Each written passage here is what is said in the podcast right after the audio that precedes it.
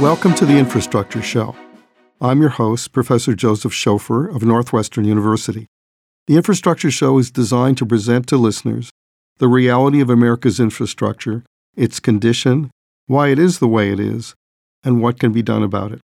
We gratefully acknowledge contributions to sustain the Infrastructure Show from Dr. Robert Peskin, Dr. Raymond Ellis, and Andrea and Ron DeFeo. Railroads are our most efficient mode of, for moving freight. The U.S. freight rail system is the envy of the world, but occasionally things can go wrong. When trains get off the tracks, when derailments occur, the outcomes are usually just minor disruptions of freight flows, but occasionally more serious problems arise.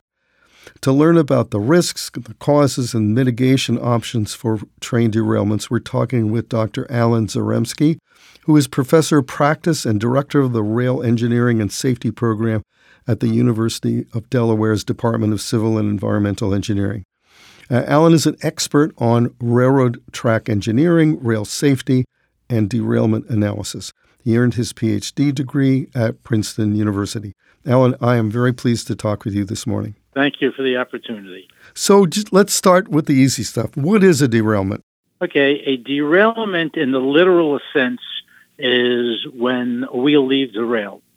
So it can be something as minor as literally the wheel falling off the rail and the train stopping, or uh, something significantly uh, much more severe with um, you know significant pileups and uh, uh, significant amount of damage. How off? How common are derailments? Derailments are rare. Um, derailments. Uh, we we measure derailments in number of derailments per million ton miles. Uh, so basically, we talk in terms of two or three derailments per million ton miles. Uh, so uh, a million ton miles is a, a million uh, tons of traffic going, you know, going a mile. It's a fairly large number. And so uh, derailments do not occur on a frequent basis at all. So help me understand the scale of a million ton miles. Uh, how can you estimate how many million ton miles we move in the United States in a year? Uh, well, actually, let me correct that. I, me- I meant to say a million train miles. Oh, train miles. Okay, that's a little bit easier for me to understand, but still, how how does that relate to the train miles that that are are produced uh, annually or in a month or some reasonable period of time in, in the United States? We talk in terms of trillions of train train miles in the United States. So um, a, a, million train train miles is a relatively small number. Okay. So does that say, well, you describe use the word rare, but it sounds to me like derailments maybe they're not that rare. Is that am, am I misunderstanding? Maybe I'm maybe I'm not explaining this correctly. So let me let me take a step back. Okay. Uh, a million train miles is, as you as you indicated, uh, uh, a million trains going one mile, or 10,000 trains going 10,000 miles, or 100,000 trains, you know, a thousand trains going a thousand miles. It's re- you can think of it as a thousand okay. trains going a thousand miles. That's a million train miles.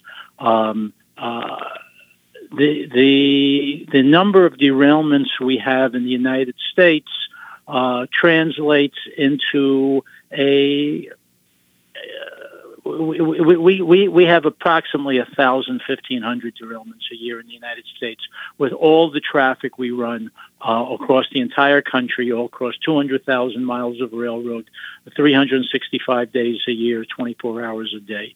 So the train miles are, uh, are, are an indication that uh, we run a lot of traffic. We run a significant amount of traffic. We run about 10 times as much traffic as all of uh, freight traffic as all of Europe put together. To put that in perspective, uh, so um, the, the number of derailments we have uh, as a result are very small on a relative basis. So I'm guessing, but I'm thinking that the most of those derailments are minor. The consequences are minor, some very small scale disruptions. Is that is that true?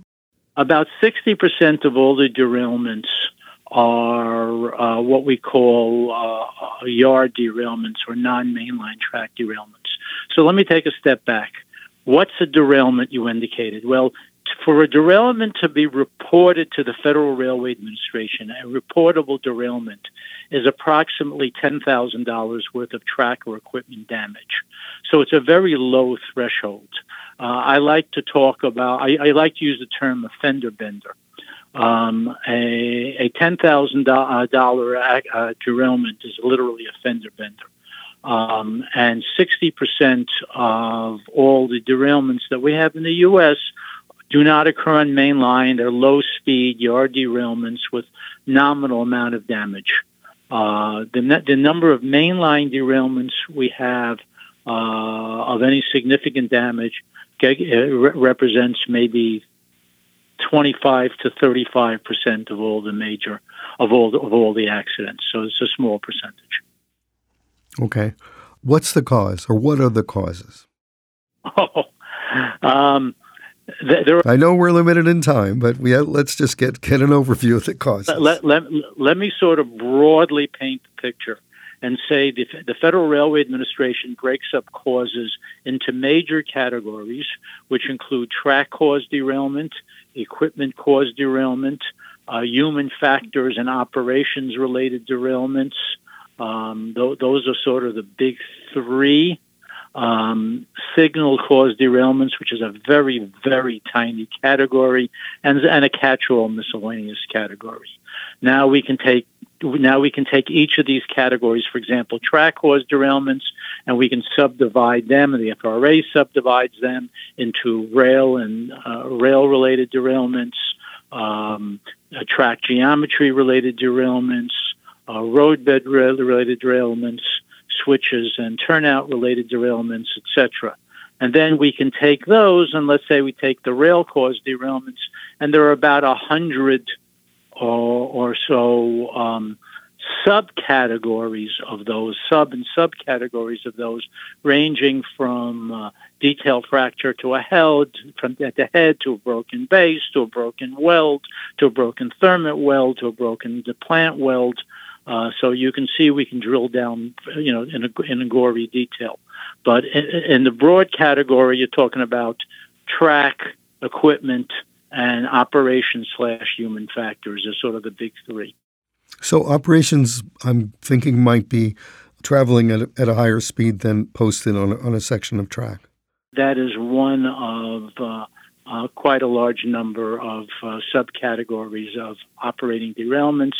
Uh, overspeed derailments, uh, we've done a significantly good job of, reducing in recent years by the introduction of positive train control. So those are not very common anymore, uh, but they they do represent a category. So, what's the most common problem, or the, what's the biggest problem of all these many categories as you see it today? If we want to talk in terms of now, let, us take a step back.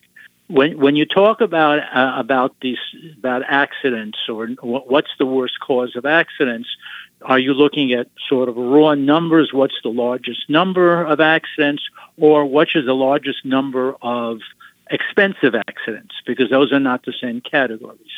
Most, you know, the, the, the largest category of accidents are operations human factors, but most of those are low cost switching accidents in yards. So we have a lot of what we'll call minor accidents, my fender benders, so to speak. Um, if you look at what are the larger causes of severe accidents, then you get into things like broken rail and broken wheel. Uh, those are two very low, those are two significant categories of accidents that have large consequences when you because when you break a wheel or when you break a rail uh, while you're operating a train and you're going at usually that happens at high speeds so there's a lot of energy and as a result those are the half million to a million dollar derailments uh, that fall into those categories. So, as an outsider, I would characterize them as structural failures, either on, on the rolling stock or, or on the infrastructure. Yes, except that you have another category, for example, which are the track geometry derailments, which are which are sort of equal in in, in, in intensity, so to speak, to the uh, broken rail derailments. And the track geometry derailments are not really a structural failure; they're what we will call a vehicle track interaction uh, uh, problem, where the geometry of the track starts degrading, and the dynamics that it generates causes the train to derail. Uh, again, there these are you know, these these are relatively rare occurrences, but they do represent a significant fact percentage of the major derailments. So, would those kinds of derailments be kind of an inter- intersection of track geometry that isn't what it should be and speed? Usually, it's a question of track geometry they're almost always not they're not over speed derailments in the sense that they're going over the speed limit but what tends to happen is yes if you go too high a speed for the severity of the defect that would cause a problem. And as a result actually the safety standards and the maintenance standards as they're written they actually call the larger the the, the the the defect the slower you have to go to safely negotiate it so if you have a very high, if you have a high-speed railroad, say Amtrak in the Northeast Corridor, the allowable amount of geometry deviations are very small as compared to, say, a line that's going 30 miles an hour, 25 miles an hour, where you can tolerate a much larger uh, deviation. So, how do we? What do we know about those deviations, and how do we know it? Uh, in other words, how do we set the standards, or how? Do no, I mean, what, how do we know what the condition of the track is right now? Oh, we we run very sophisticated uh, measurement cars all over the railroads. Uh, it, it, almost every major railroad in the world owns what we call a track geometry car or a track recording car which is a special purpose inspection vehicle that runs down the track and measures very, very accurately the geometric condition of the track. And how often do the track geometry cars traverse any given section of track? That will depend on a, number of factors, including speed, what's being carried. Uh, for example, Amtrak in the Northeast Corridor uh, inspects roughly once a month. Um, on on freight railroads that carry a lot of goods but very little passenger and no passenger, it may be two to four times a year. Okay. So every three to six months. How often does that information get back to somebody that can do something about it, either e- either a, a maintenance manager or perhaps even a train operator? Almost instantaneously. Um, the, the, the way the way most track geometry car uh, systems are set up, they do real time analysis of the data, and if the if, if it passes one of the one of the safety thresholds, usually there's a red or safety threshold and a yellow or maintenance threshold yellow or maintenance threshold. And if a defect pops up and passes one of those thresholds, maintenance people are almost always uh, uh um, uh, informed immediately. Uh, in some cases, in the railroads, on the freight railroads where they're running, say, every every three to six months, you'll probably have a maintenance officer riding on the train over his territory, sitting there watching it. And he can, and very, it's not unusual for them even to have a maintenance crew on standby. So if they find something, they call back and say, hey, do fix it. Because if they don't fix it, they have to slow the trains down. If a track geometry car finds a defect that's uh, that's that, that that exceeds the allowable level of defect for the speeds, then it either has to be repaired immediately or the trains have to be slowed down until it can be repaired. Uh, so there's an incentive for the railroads to stay on top of this very quickly. So how how quickly, if they find a defect, for example, that might call for a re- reduction in speed, how, how can a reduction? How quickly can the reduction in speed be implemented?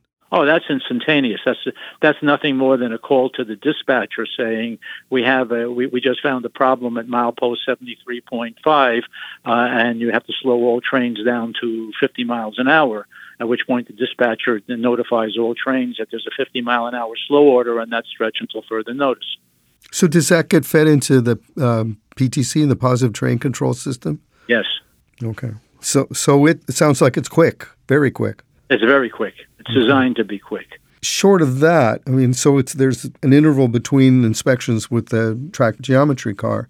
What does the train operator know about the condition of the track ahead of her or the train behind her? Well, before we get to the train operator, there are a couple of other levels in between. Oh, okay. Uh, the other level between is the walking track inspection. Uh, track is inspected by foot uh, once or twice a week, again, depending on what's carried. Tra- uh, track that carries passengers are inspected twice a week. Uh, tra- track that don't don't carry passengers or hazardous, hazardous materials are uh, are inspected once a week, and so the inspector once a week will go down the track as well. And while he his, he he doesn't have the same accuracy of measurement, he does carry hand tools with him. So if he sees something that doesn't look right, he can pull out his hand tools and he can measure on the spot. And and he has also the same capability of of, of calling a slow order in.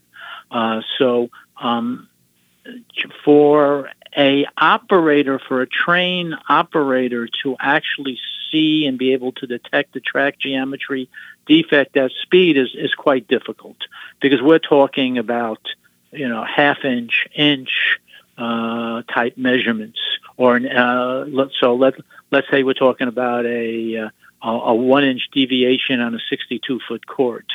So one inch dip in 62 feet is very difficult. Uh, a trained track inspector can see something, but he still has to measure it. Uh, a operator on a train going at 50 miles an hour would find it very difficult, unless it's something blatant, unless it's something like uh, the track is buckled or there's a major kink or there's something in the track, in which case that they, they'll be able to see that. They would see it, but probably not be able to stop in time, time I would think. Exactly, exactly, which is why we don't rely on the operators to find the defect. And and do the operators know any anything about the condition of the train behind them? That is the the the what's going on in the cars and in, in the trucks and the wheels and of the various components? The way the current technology is set up, the op- the train driver or the train operator or the train engineer, depending which term you want to use, can be notified by wayside inspection stations as a problem. So we, you didn't want to talk about Palestine, but I'm going to pull Palestine okay. as an example of, of, of, that because that's what it deals with. The Palestine accident was an overheated bearing um, uh, that caused an axle to fail. There are um, on the track, there are detectors called hot bearing detectors that are designed to to to measure the temperature of bearings as they go by, and they're spaced anywhere from 10 to 25 miles apart, uh, and depending on where they are uh, on the railroad. Uh, when a train goes over a detector and it and it basically the bearing is just too too hot, the detect detector is designed to send a radio message to the operator of the train saying you have an overheated bearing on axle number 123 on the right hand side. Uh, in which case the operator is, has to stop the train, literally walk back 125 axles, check that axle, um, and he actually has, has, has temperature crayons in the in the locomotive that he can use to check the temperature of the axle and determine if it's overheated or if it's actually overheated or not. So there, the wayside detectors do have the ability of communicating that information uh, to the to the driver. And that's a pretty reliable technology, I would think. It's it's a very reliable technology, but but but it's not it's not infallible. So my understanding, and I'm still waiting for the final NTSB report, but my, the preliminary NTSB report suggested that there may have been that, that the bearing may have detected that defect, but for some reason the, the, the message was not immediately conveyed to the train crew, and so that that's that something happened there because the way it's supposed to work and the way it works 99.99% of the time is that information goes right to the train crew, crew literally over the radio. um, and they get that information. Yeah, my understanding is it's actually a spoken message. Yes, it, is a radio message uh, on a uh, using either pre-recorded or machine uh, language that basically tells the uh, the, the, the, train the, the, train driver exactly what's going on and gives them actually the axle number uh, and the side uh, that they detect the problem. In terms of the long term trends, are we doing better, worse, or the same in railroad derailments? Uh, the long term trends are definitely down. We, we, we continue to improve. Uh, if we look at a 10 year trend, a 20 year trend, a 30 year trend, and by the way, all this data is publicly available. All you literally have to do is go to the FRA's, the U.S. Department of Transportation, Federal Railway Administration's website, and dig your way through the safety statistics. Um, and you can literally have access to the to, to to the entire railroad safety database, including all this trend information. Uh, but the trend is definitely down. And I'll, I'll pitch a last question to you, and that is: so we talk, we read in the news about major rail derailments uh, and the con- their consequences. How does the rail industry compare to uh, long haul trucking in terms of uh, safety? All the accident statistics say we're, we're, significantly better any way you want to slice it or dice it. Uh, in general accidents, and hazmat accidents, and in fact, the U- the U.S. Pipeline and Hazardous Materials Safety Administration, which goes by the, the catchy acronym of PHMSA. Um, they they actually monitor the frequency of hazardous material accidents, truck versus railroads. And I the last time I looked at the numbers, it was sort of like seven or ten to one uh, more trucks uh, incidences than rail incidences. Mm, okay. Allan Zarembski, you have educated us and educated me about rail derailments. I'm happy to have had the opportunity to talk with you, and I appreciate your spending the time with us. Thank you very much. My pleasure. Thank you. Be Bye. well. Thank you. Bye. Thanks for listening to The Infrastructure Show. If you enjoyed the conversation as much as we did, please subscribe to our podcast and encourage your friends to join us too. The Infrastructure Show is recorded at the Studio Media Recording Company in Evanston, Illinois, under the direction of Scott Steinman, recording engineer with a commitment to great sound. Our producer is Marion Sowers, a journalist with a passion for infrastructure. And I'm Professor Joseph Schofer. Few people are more curious about infrastructure than I.